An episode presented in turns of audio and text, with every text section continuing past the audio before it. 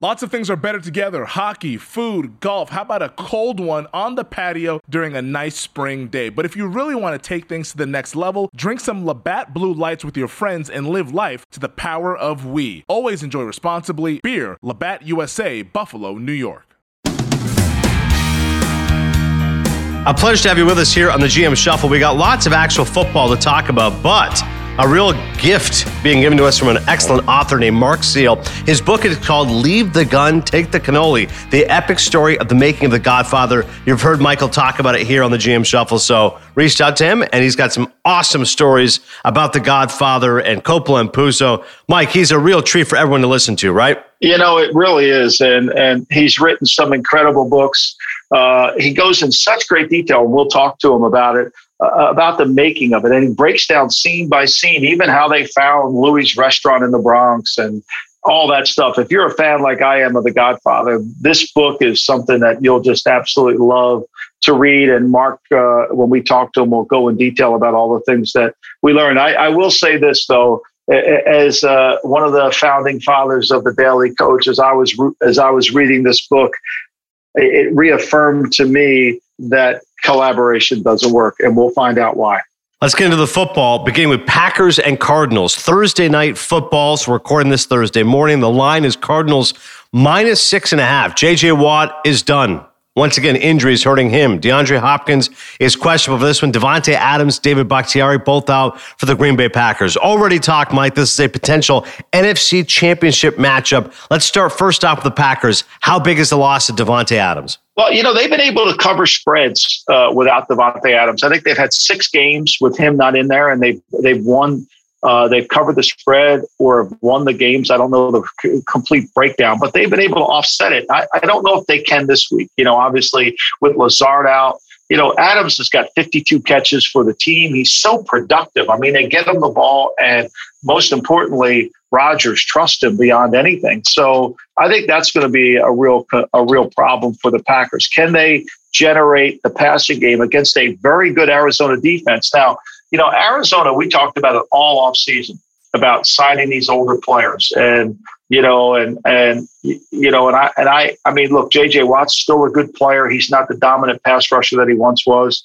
but he's still a good player. But the fact is look you know you signed an older guy older guys get hurt. Now they lose him for the year. What the Cardinals must be able to do is avoid these injuries. And they've got a bunch of them. You know, Rodney Hudson, their starting center, has been out. Max Garcia, their backup center, he's now hurt going into the game. So they've got a lot of injuries to to deal with. But you know, they've been they've been resilient. They've been working towards it. They just got to keep Chandler Jones healthy and keep some of these other players, these veteran guys, healthy.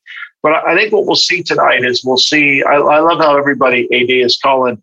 You know, they're calling uh, Kyler Murray, the, the the road runner. You know, I mean, at, you know, at some point somebody will credit us for saying beep beep, right? I mean, at some point, right? We'll get credit for it. But I, I think I think you'll see tonight how really explosive this Cardinal offense is, especially how they get the ball to Hopkins is great, but Rondale Moore, the second round pick, has been very good. He's a he's a field he's a field position changer.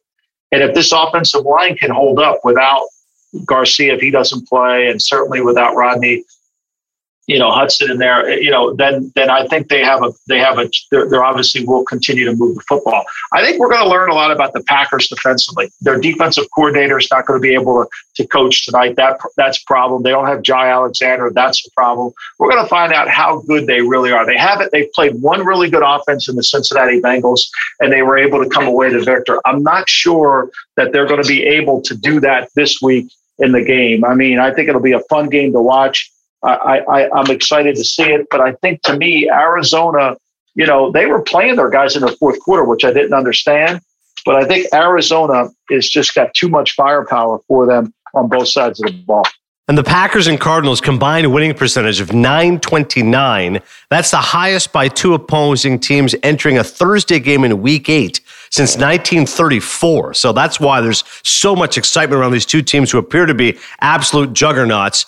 And you mentioned the Packers defense, how they're going to hold up. Listen, the Arizona Cardinals are averaging 32.1 points per game. That's the most for a team since 1948. So eventually that has to slow down. But I don't know if the Packers defense will be the team to do it. I mean, Arizona, they're just so balanced right now, Mike. Like I said, 32 or more points per game, 400 or more total yards, and their defense is only allowing 18 or more points against. So it's it's really a team that's unusual in that they're one of two teams that rank top five in scoring offense and scoring defense this season. Only the Buffalo Bills could also claim that. So in terms of balance, right now Arizona is doing that. You know, and I think Vance Joseph deserves a ton of credit. You know, we've we've kind of made fun of him as a head coach on this pod, but uh, you know when he was in Denver. But I think he's really done another another guy who's done a great job of kind of learning from his mistakes, rebranding himself, and he has done a, a, a really good job of being able to be aggressive, creative within his scheme, and utilizing his talent really well. He deserves a ton of credit for their success. And one reason why not to buy the Packers, Aaron Rodgers has lost each of his last 10 road starts versus a top five total defense. So in the past, he has not fared well in this scenario. Meantime, Steelers at the Browns. Browns are minus three and a half.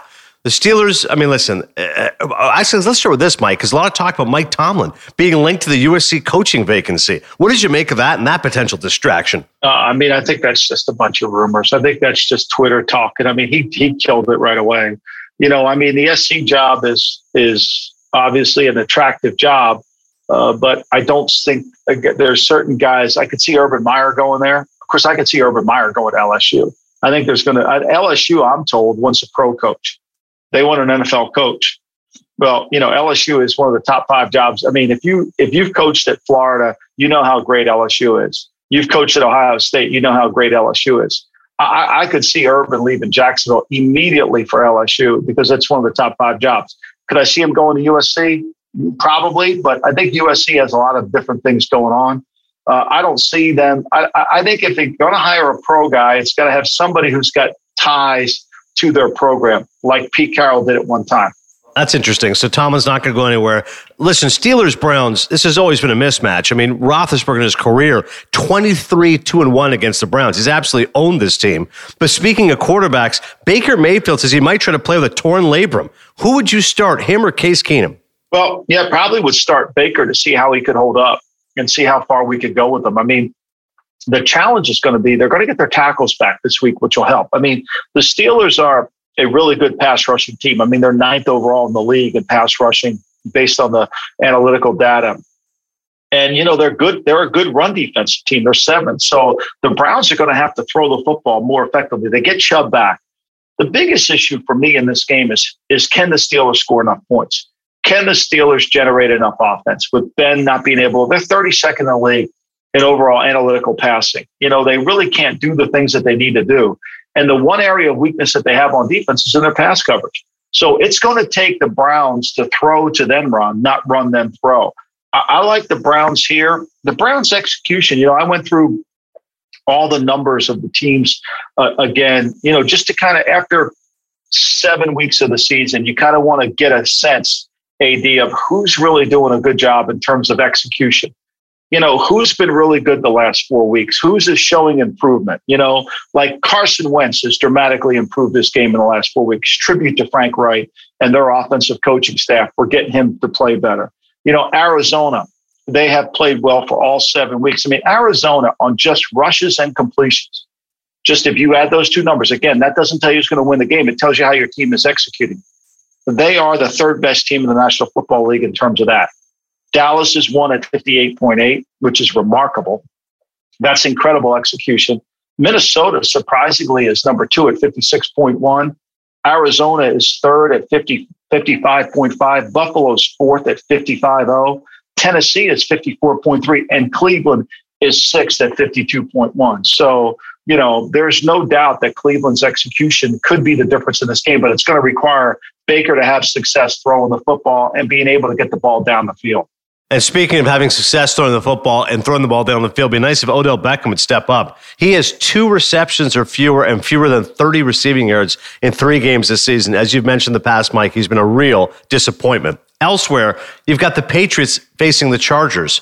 How about this quarterback stat comparison? This is jarring. Mac Jones, 1,779 yards on 247 attempts. Justin Herbert, 1,771 yards on 246 attempts. So Herbert, eight fewer yards on one fewer attempt. You look at Herbert, an early MVP candidate, and Mac Jones is only being called the game manager. Well, I know that's just one measure of success, Mike, but maybe Mac Jones isn't getting enough love. What do you think? Well, I don't think he is because you know he's not. He's never labeled a rookie. He's kind of like he's Mac Jones. You know, like he's played in the league for five years. You know, and you know it's like I've said to this: if I were Ted Phillips, the president of Chicago Bears, you know, after Sunday on the flight home from Tampa, I would have thought to myself, how can Mac Jones, a kid that we didn't draft, play better against Tampa's defense and not get destroyed, and our guy got killed? Like, how is this possible? Like, what's the, the difference lies in the coaching, obviously. And, and I, I think there's no doubt. And Mac Jones has been very good. And, you know, so is Justin Herbert. I think this game is going to be, I mean, the line right now, I think on this game is five, five and a half. My line on this game was 3.31. It was, to me, it was a close game. The numbers are very close with both teams, and you see it. You see it. I mean, the difference in this game is can the Chargers play good run defense? They haven't been able to do that so far this year. That's been a big issue. It's one of the reasons why Herbert doesn't get the ball a lot. The, the, you know what Belichick's going to do. He's going to take away the deep ball to Mike Williams. He's going to force Keenan Allen to catch a lot, but not make a lot of plays, not big plays. And he's going to force them to have to put 12, 12 play drives together. And, and he's going to try to run the ball, control the clock, utilize his, pa- his short passing game, and see if they get the game into the fourth quarter. Finally, we saw the Chargers change kickers. They got Hopkins, which I think will certainly help them. You know, they made that decision after the last kid missed five extra points. I've been bitching about that for four weeks now. So I think it's going to be a great game. I really do. I think this is two, even though the records say they're different, I think this is two evenly matched teams.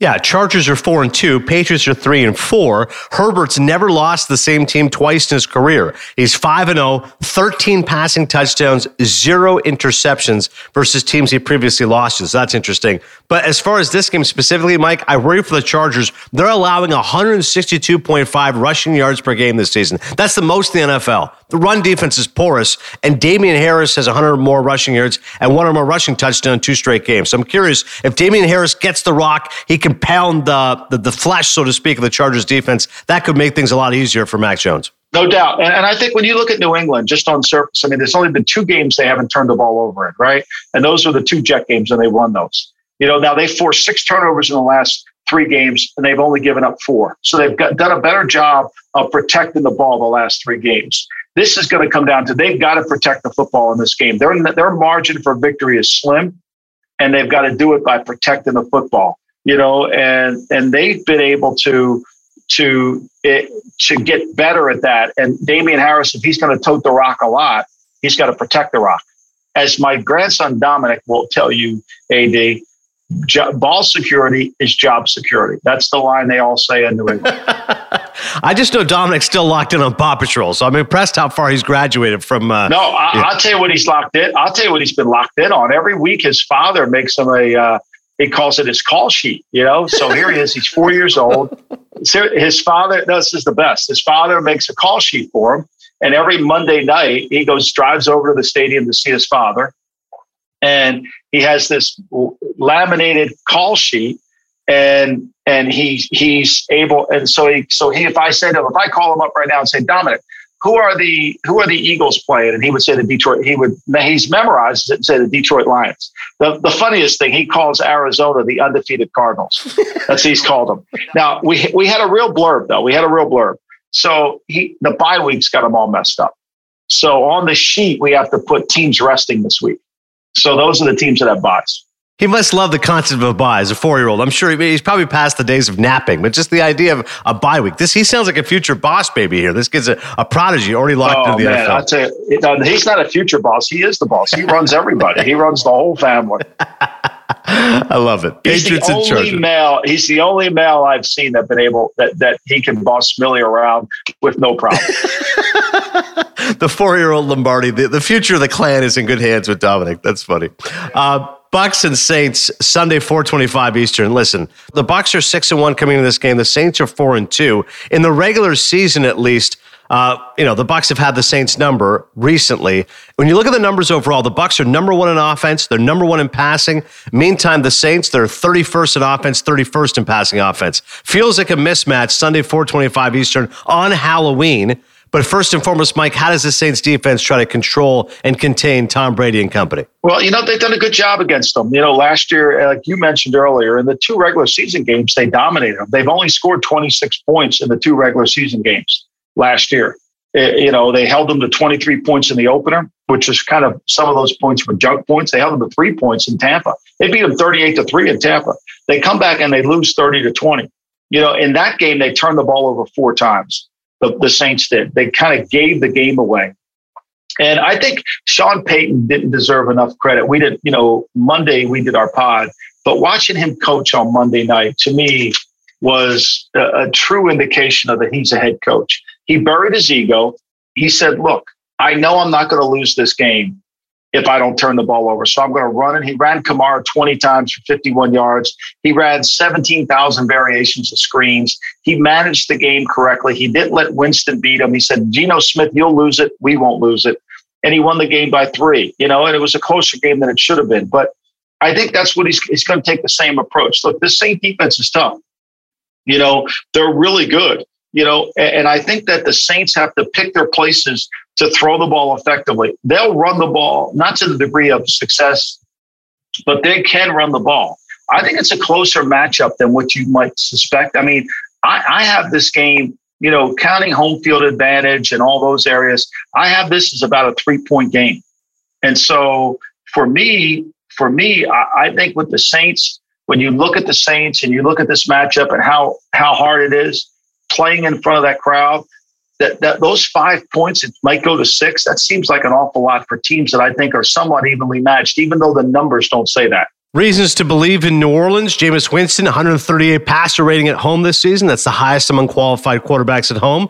As you discussed, Mike Brady's had his challenge against the Saints, two and three versus the Saints in the Payton era. His worst record versus any team since 2006. Um, but ultimately, this is a little bit of a nerdy stat. But Brady's been pressured on 17.6% of dropbacks this season. That's his lowest since 2016. New Orleans has a 27.1% quarterback pressure rate. That's their lowest since 2016.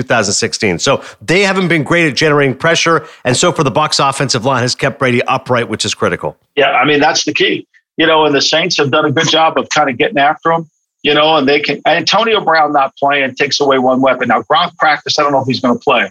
I, I think Gronk, if Gronk doesn't play in this game, I think I would take the Saints and the points. Now you say, how are the Saints going to move the ball? Taysom Hill didn't practice on Wednesday. I think they're going to need Taysom Hill to kind of generate some some plays. Remember, in the last game they played, I mean, this is hilarious. In the last game they played, you know, uh, Winston made the big throw off the off the trick play, right? I mean, I think Brees had 134 yards passing in the game. Yeah, he couldn't make a play against them last year. They last 134 he had passing against them. Plus they had four turnovers, and they only lost by 10. Think about that. That is crazy. Saints only the second true home game of the season. Brady's 600 career touchdown passes. It's just wild. Coming up next, leave the gun, take the cannoli. The legendary line from The Godfather, now book by Mark Seal, behind the scenes story of the making of the movie 50 years after its release. Mark has incredible stories about Mario Puzo, Francis Ford Coppola, Al Pacino, Marlon Brando, and so much more. That's next on the GM Shuffle. The NBA playoffs are heating up, and so is the action at DraftKings Sportsbook, an official sports betting partner of the NBA. With same game parlays, live betting, odds boosts, and so much more, don't miss out as the NBA postseason winds down. I mean, these second round playoffs have been unreal, and we have the conference finals now on the horizon. Make sure you get all those futures bets in before the value disappears. And if you're new to DraftKings, you got to check this out. New customers bet 5 bucks to get 150 in bonus bets instantly. Download the DraftKings Sportsbook app now and use code SHUFFLE. That's code SHUFFLE for new customers to get 150 in bonus bets when you bet just 5 bucks only on DraftKings. The crown is yours. Gambling problem? Call 1 800 Gambler or in West Virginia, visit www.1800Gambler.net. In New York, call 8778 HOPE NY or text HOPE NY 467 369. In Connecticut, help is available. For problem gambling, call 888 789 7777 or visit ccpg.org. Please play responsibly on behalf of Boot Hill Casino and Resort in Kansas. 21 plus age varies by jurisdiction, void in Ontario. Bonus bets expire 168 hours after issuance. See dkng.com slash bball for eligibility and deposit restrictions, terms, and responsible gaming resources.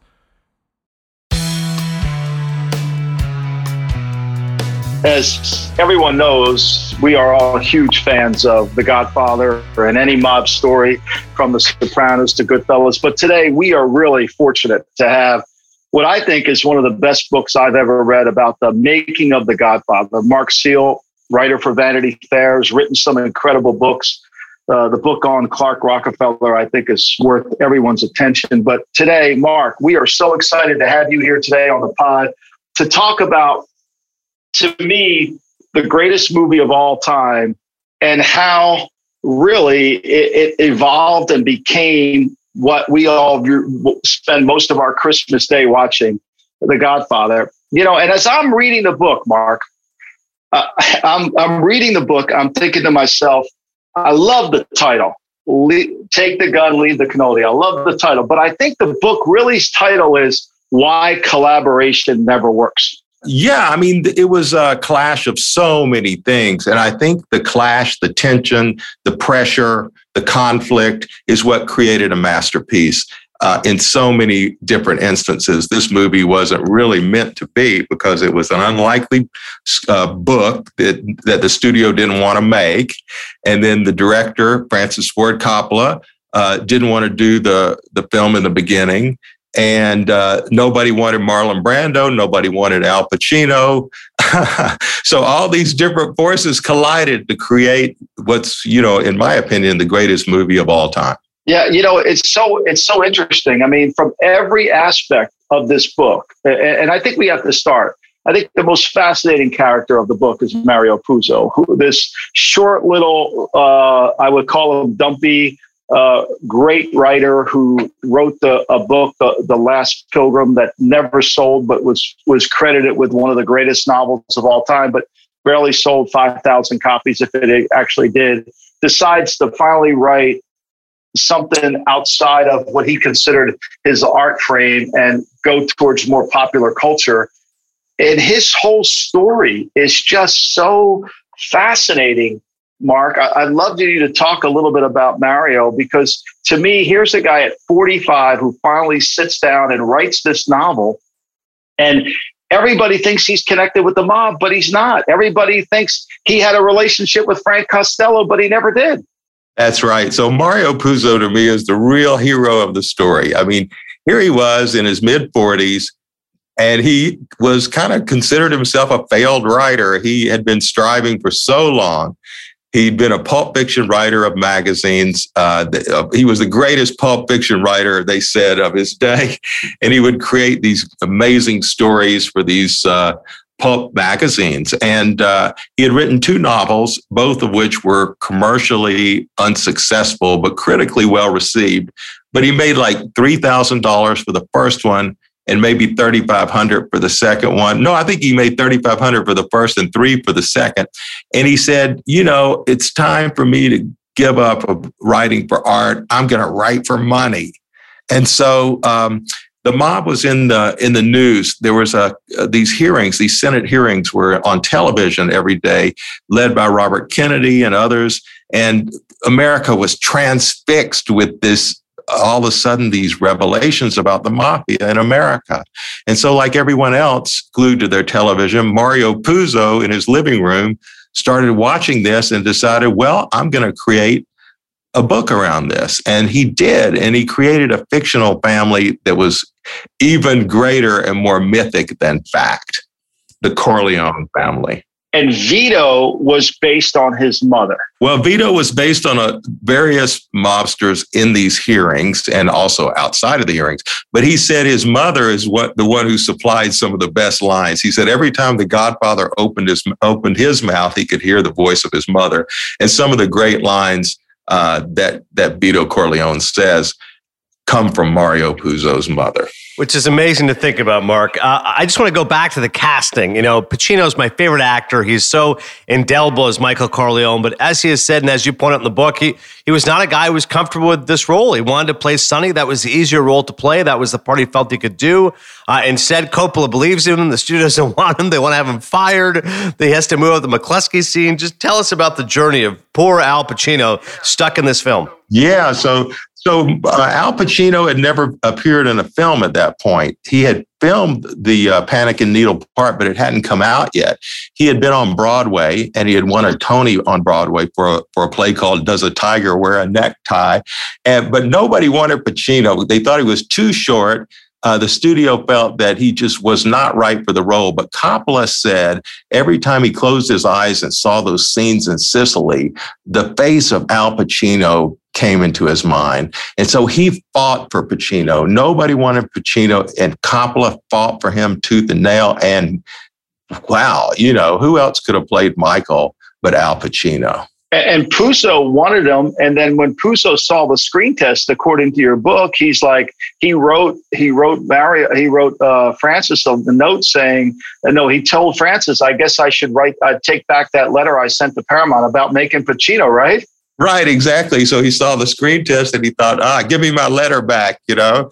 And so, but uh, once, and then, you know, up until that scene in, in the Italian American restaurant where, uh, where Michael Corleone kills the uh, crooked police captain and Sollozzo, the Turk, his job was on the line. But once that scene was done, it was so majestic, nobody could deny Al Pacino from that point forward. You know, you write so eloquently about it in the book about how, you know, Robert Evans wasn't sure about anything and everybody thought that Coppola, Coppola was going to get fired. And so Coppola fired the six, what he felt like the six conspirators against him on a Wednesday because he didn't want to fire, if he, he knew that the, the studios only fire people on Friday, so they have a weekend to recoup. So, you know, he fires them on six. And then when Evans saw the dailies and he saw the power of Brando and Pacino in front of him, that kind of solved all the problems, right? Exactly, exactly. So once, you know, in the beginning, Francis thought thought he was going to be fired every other day. But once they saw those those scenes, I mean, how can you deny those? Once you see that, I mean, that was just like you know, pink mist in the air. That's what Coppola wanted in that restaurant, and that's what you see: the two men with the overturned table. Uh, Pacino dropping the gun, then going out into the car. And what happened is, a real life on the set after he did that scene, went out to the car to jump on the getaway car. He he missed the landing of the car and he fell and twisted his ankle and he had to have, use a cane. And in the scene before that, where Sonny is talking to Michael about, you know, bada bing, you know, you, you got you, how to shoot people and all of that. He's got a cane, and that was the cane that uh, uh, Pacino was using in real life because he had sprained his ankle. You know, two of the greatest lines, two of the greatest lines in this movie. Uh, you just mentioned the bada bing line and and then take the gun, leave the leave the leave the gun, take the cannoli. We're both we're all ad libbed, correct? Exactly. The first one was from James Caan, and uh, he just said "bada bing." You know, when I asked him about it, he said, "Did I say bada bing, bada boom, whatever?" And then bada bing, I mean, became a classic line. You know, the the strip club and the Sopranos, and uh, among other things. And then, uh, you know, leave the gun, take the cannoli was a brilliant ad lib uh, uttered by uh, Richard Castellano as Clemenza after they kill the turncoat Paulie Gatto on that lonely road in the middle of uh, the weeds with the Statue of Liberty in the background. But the amazing thing about that scene is the Statue of Liberty isn't facing the scene. The Statue of Liberty has its back to the scene. So I thought that was so apropos that, you know, these men in this country with the Statue of Liberty turning its back on them. Mark, you were talking about uh, Marlon Brando, the fact the studio didn't want him either. What was it about Brando? I mean, widely realized as one of the great actors of all time. Of course, those movies in the 50s, Streetcar Named Desire, On the Waterfront. Why was it the studio was so reluctant to work with him? Well, at the time, Brando was 47 and considered washed up. Uh, he was known as being temperamental on sets, uh, sometimes uh, delaying things, and just they didn't. Nobody wanted Brando. Anybody but Brando, people, uh, you know, was said around this movie. And Coppola and Puzo first wanted Brando. He wrote a letter to Marlon Brando when he was working on the screenplay alone, uh, and that letter is uh, in the book, and you can see what it's from. His he gives gives his address. He writes across the top of the letter his his current address. North Carolina fat farm where he was reducing.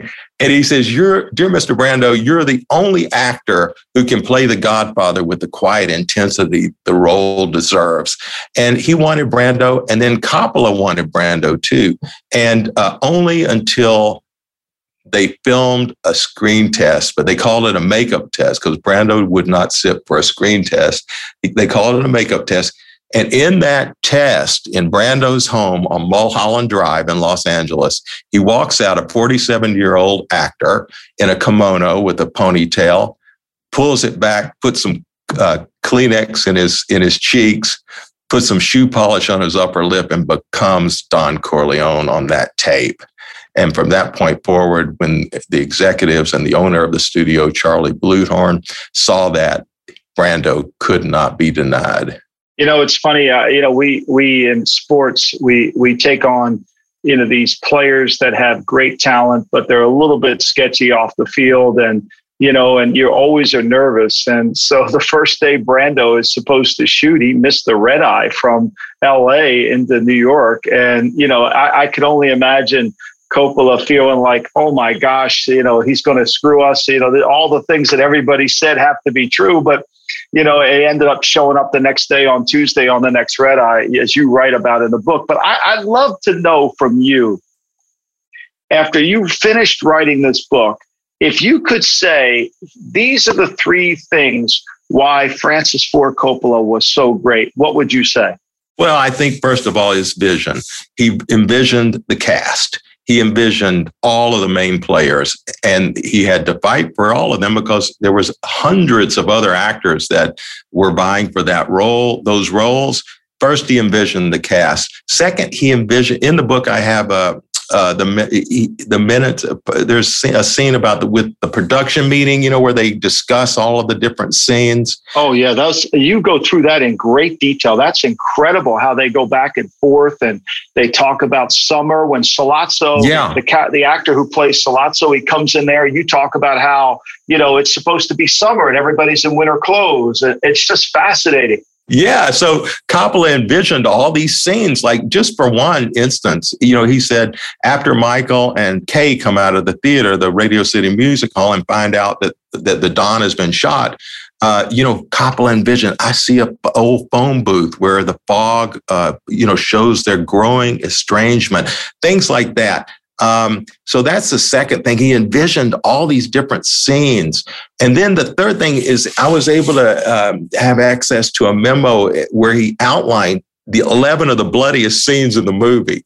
And that was fascinating to see, you know, the horse's head scene, the the the Luca Brasi strangulation scene, all of these amazing scenes that Coppola saw, you know, before committing them to film. And I just think he he was such a visionary in this film, and that's what made it great. Speaking of visionaries, how about Robert Evans? This is a guy who saved Paramount Pictures, not just with Love Story, Chinatown, but of course one of the producers and very famously involved in The Godfather. In the course of your research, Mark, you know it's fair to say Coppola gets a ton of credit, as does Mario Puzo, but Robert Evans feels like he should get a slice of the pie as well. How much do you credit him or don't? Yeah, well, Robert Evans deserves a lot of credit because he's the one that was the head of production at Paramount, and it was up to him to green light the movie.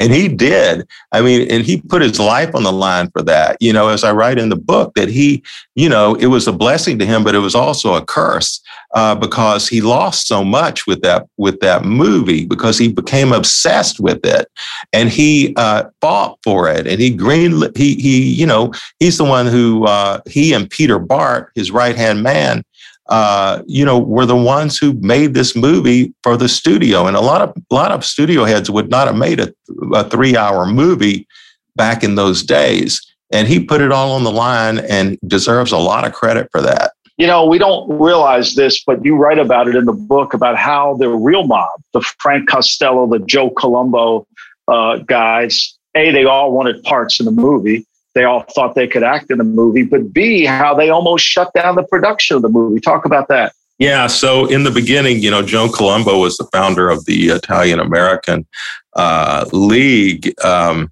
Civil Rights League, and they were fighting against the stereotyping of Italian Americans in popular culture. And The Godfather soon became, uh, you know, high on their list that they didn't want this made. And uh, to their credit, uh, you know, the producer already met with Joe Colombo, and all he, all he wanted was one word taken out, which was his number one word that he felt summed up everything about that he was fighting against, and that was mafia.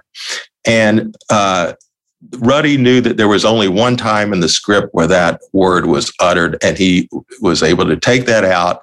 And it, from that point forward, the doors of New York City opened and people want, wanted parts in the movie and the truckers rolled and the and the sites were the locations were open and everybody was working for the Godfather. You know, it, it's funny because when what Mar, um, uh, Adnan, when when Marlon, Marlon Brando filmed the scene where he gets shot, and of course Fredo's out there helplessly doing nothing. The, a bunch of mobsters watched that scene. Uh, they watched that scene, and it was one of the first scenes that Brando shot of the movie, as Mark really writes about it. And you know, I think to me, everybody recognized, perhaps not Paramount, but Mark writes about how Danny Thomas was trying to buy Paramount to play Vito Corleone. That's right. Well, a lot of people wanted to take over this project. Uh, first, Burt Lancaster wanted to uh, buy the project from Paramount and cast and be and play the Godfather.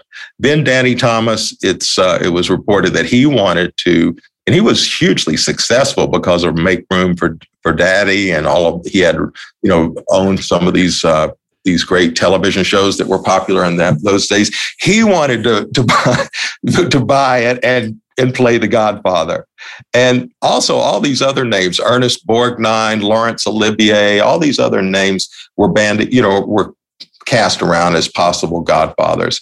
But everybody thought not everybody, but Coppola and Puzo knew it was Brando.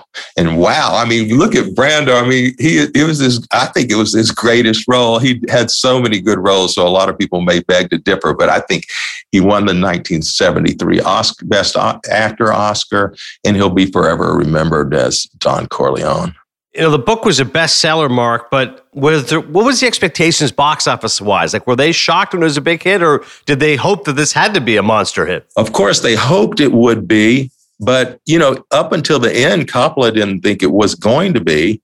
Uh, he left for Paris, where he was writing the screenplay for The Great Gatsby, uh, again a Robert Evans uh, Paramount production, and he was in his hotel in Paris when his wife thinking the movie was going to be a flop. And his wife called. She was still in new york and she looked out the window and there were lines around the block. The movie was showing straight through the day and night without much gap between the two. And she said oh my gosh francis you won't believe it. It's a phenomenon which it was. It was a rocket ship that went around the world there were lines around the block in New York, LA. The Los Angeles Times had an article about what to do while you're waiting in line for the to see The Godfather, and it was like, you know, do your Christmas shopping. You know, there will be babies born. There will be because the lines were so endless, and everybody was stunned. I write in the book about how at the premiere, when the lights came up after the three hours was over, were over, Nobody said a word. And Evans said, Is it a bomb? But it wasn't. It was a phenomenon that stunned audiences worldwide. Leave the gun, take the cannoli, the epic story of the making of The Godfather. Check it out. Go buy it wherever your books are available. Mark Seal, can't thank you enough. Uh, the movie is timeless, the book is timeless. I really appreciate it. Thank you so much. Mike, what a great interview he was. Oh, loved it. I could talk to him all day. I mean, you know, just uh, just going down memory lane. But I am telling you, I am fascinated with Puzo. Uh, I, I want to know what kind of typewriter he wrote the book with. Uh, he's just an interesting character. I mean, and Mark goes in so much detail about it in the book about how he literally sat at a, at a craps table in Las Vegas, losing inordinate amount of money, talking to the deal, talking to the pit boss and the pit boss was feeding him information about the mob. You know, wouldn't go into any detail, but just kind of gave him background. And, and, and people said to Puzo all the time, you couldn't have written that book without being in the mob. And he's like, look, I, I, have never had any association with any of them. But what makes it great is, and two, you know, that story. Remember when when Clemenza hands uh, the guns in the tenant house that they're all living in and makes them hold them, right? Well, that was a true story. That uh, when when when uh, Puzo lived in New York in Hell's Kitchen, he had five brothers and sisters. His mother was there. His dad was put in an insane asylum. And literally one night, the, the guy knocked on the window and handed them some guns. And then to pay him back, he said, I have a nice rug for you. And so his older brother went with the guy to go get a rug. And literally the cop knocked on the door. I mean, that's all true. It's amazing with that kind of stuff, where it comes from, how do you find it? Uh, just even the fact that he said, Mario Puzo said, forget about writing for art. I'm writing for the money, man. Screw it. And eventually ends up making a work of art, of course, in The Godfather. Uh, as always, send us your mailbag questions to gmshuffle at gmail.com or feel free to send us a message on Instagram at the GM Shuffle. This is from Teddy. The Bears are getting tough to watch, even for a fan. A lot of fans have called for Nagy to be fired. From a GM's perspective, what do you look at and consider when contemplating such a move? The strength slash experience of the other coaches, players' support for the coach, upcoming schedule slash bye week. Uh, you know, to me, Teddy, I think it's a great question. Like, you know, I often say this all the time. We're in the veterinarian business when you're in the when you're in football because the patient doesn't speak to you, right? So you have to have diagnostic tests to examine yourself and to see. And I think one of the areas you look at is how's your execution. You know, and I go right to rushes and completions. You know, the Bears offensively, their rushes and completions at 45.1. It's one of the lowest in the league. I mean, they're sixth in the league in that area. Only the New York Jets at 40.9, which is really low. 40.9. You know, and, and I've said this since the beginning of the season that Mike LaFleur's offense is one of the worst offenses in all of football, and their execution proves it. Seattle at 43.7, Philly at 44.5. You know, we talk about Nick Sirianni, and he's an offensive coach they're running Oklahoma's offense, and you wonder why they can't execute. Houston's bad at 44.9, Jacksonville at 45, and then Chicago. But but to really to deepen your to deeply answer your question, I think this. If I were Ted Phillips or a Bass fan, I'd, I'd ask the one simple question: Why does Mac Jones play good against Tampa and Justin Fields didn't? And the answer is preparation, attention to detail, head coach, all those things, which leads you to Nagy's not really a head coach is maybe a nice guy, you know, and and but the reality is he's not truly a head coach, and I think you got to make a change. Our pop culture minute was our pop culture 20 minutes to the Mark Seal. Once again, go check out the book. Any closing thoughts, Mike? Whatever you got. I'm so excited about this weekend, AD. I really am. I'm excited about people buying the uh, uh, Mark Seal book. I think I think anybody who likes it will enjoy it. And uh, you know, this weekend I can't wait to see Cleveland, Pittsburgh, what Baker Mayfield has to offer us you know, can Detroit get a win? A lot of people are betting Detroit to think they can get a win. And, you know, can Seattle win a home game? I think those are those are kind of the the the, the themes of the week. And obviously the best game is Dallas, Minnesota.